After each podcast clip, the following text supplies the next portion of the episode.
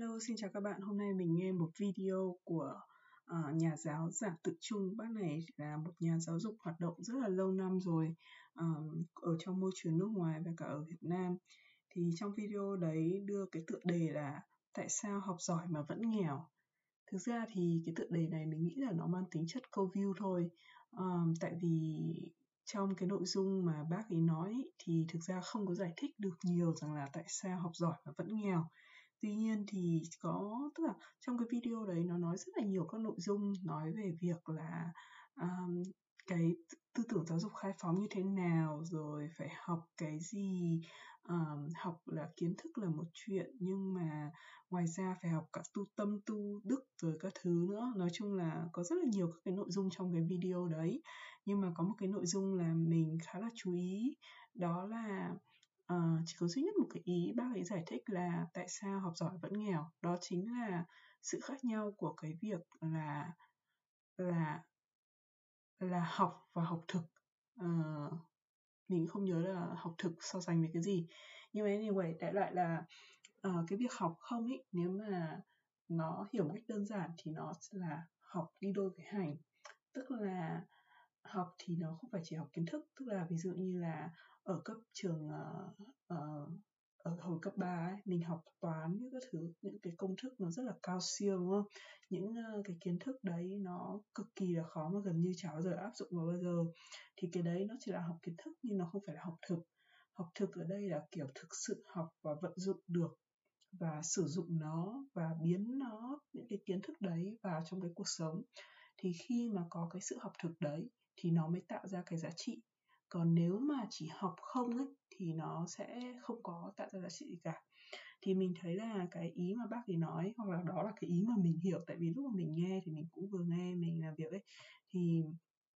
mình thấy là nó cũng rất là đúng và mình tự chiêm nghiệm lại với cuộc sống của mình ấy, thì mình thấy là à, đúng là không phải quan trọng là mình học bao nhiêu mà là quan trọng là mình dùng được cái gì trong cái quá trình mình học. Và cái học đấy nó cũng không nhất thiết là phải qua bằng cấp hay là qua trường lớp mà nó có thể học từ rất nhiều thứ từ môi trường này những bài học cuộc sống này khi bạn giao tiếp với ai đó khi nói chuyện với ai đó rồi tự dưng bạn nhận ra một điều gì đấy và bạn áp dụng ngay vào cái điều đấy vào trong cái môi trường của bạn ấy thì ngay lập tức nó sẽ thay đổi và bản thân mình cũng thế thôi. Uh, cứ cái gì mình áp dụng được thì nó sẽ tạo ra giá trị. Thế nên đúng là về bản chất nếu bác ấy nói rằng là tại sao học giỏi mà vẫn nghèo mà là do cái việc học thực với cả học kiến thức ấy thì mình thấy nó cũng đúng, rất là chuẩn. Và ừ, thực tế thì cái đấy thì các bạn cũng biết rồi. Thế nên nhiều bạn mà cứ hay than phiền rằng là, kiểu, em không có một cái môi trường tốt này, nhiều bạn bây giờ nói rằng em muốn ra môi trường bên ngoài để được có cơ hội khám phá này, thì mình thấy nó uh, nó nó kiểu là như các bạn đang bị uh, ảo tưởng quá ấy. hay là kiểu gọi là mơ mộng hay là uh, khi các bạn nhìn thấy mọi người đi du học ấy xong rồi các bạn nghĩ rằng là cuộc sống bên du học chắc là học cái gì đó nó cao siêu hay này kia nhưng mà thực tế thì số lượng du học sinh khi mà đi ra ngoài đi du học thì cũng không phải ai cũng thành công và bản thân mình thì mình cũng không hẳn là gọi mình là thành công tại vì mình cũng không đạt được đến cái cái vị trí hay là gọi là cái sự giàu có um, mà mình cảm thấy mong muốn được ấy mà nó chỉ đạt được gọi là cái mục đích của mình thôi nhưng mà nó nó chưa thực sự gọi là viên mãn hay là cảm thấy sung sướng ấy vì cái kết quả mình đạt được ấy tức là nó chỉ đơn giản là mình đặt ra cái basic là ok mình phải có việc này mình phải được sponsor này mình phải ở lại này công việc của mình phải ổn định này uh, mình mua nhà mình lập gia đình này. Tức là nó là những cái goal rất là bình thường ấy tức là những thứ gọi là tối thiểu trong cuộc sống thì mình đều lập ra và mình đạt được. Nhưng mà mình vẫn không thỏa mãn chính vì thế nên mình mới tiếp tục đi học thêm ờ, uh, MBA thì xét một cách uh, thẳng thắn thì là cái việc mà mình học MBA như này chưa chắc đã mang lại hiệu quả gì và cũng chưa chắc là mình có thể khiến mình trở thành một con người giàu có. Nhưng mà cái quan trọng nhất ý là nó cũng chỉ là tạo cho mình thêm cái cái nguyên liệu để mình có thể tạo ra nhiều cái giá trị hơn. Uh, bản chất thì vẫn là không có nghĩa là bạn vào một cái program hay là bạn đi học vào một cái trường giỏi thì chắc chắn ra trường bạn sẽ thành công và tạo được cái giá trị gì hết mà vẫn là bạn phải làm cái gì đó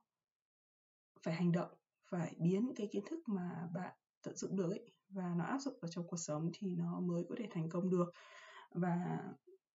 có được tiền.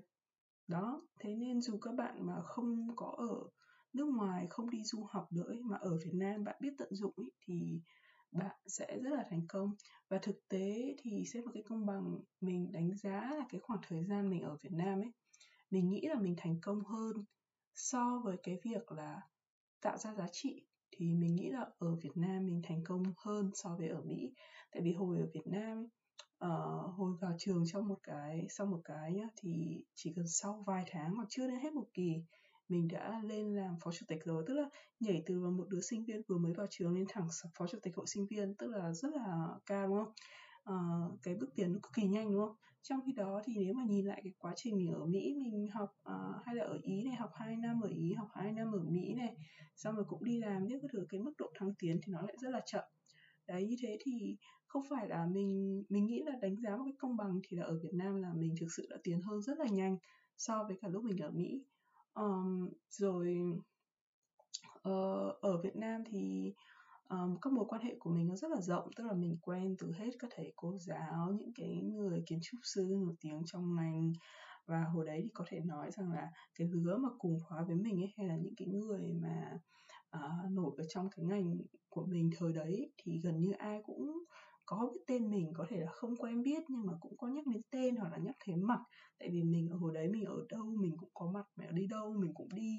Xong rồi gặp đủ các mọi người tức là cái độ hoạt bát và năng nổ của nó cao rất là nhiều so với cả lúc mình sang Mỹ.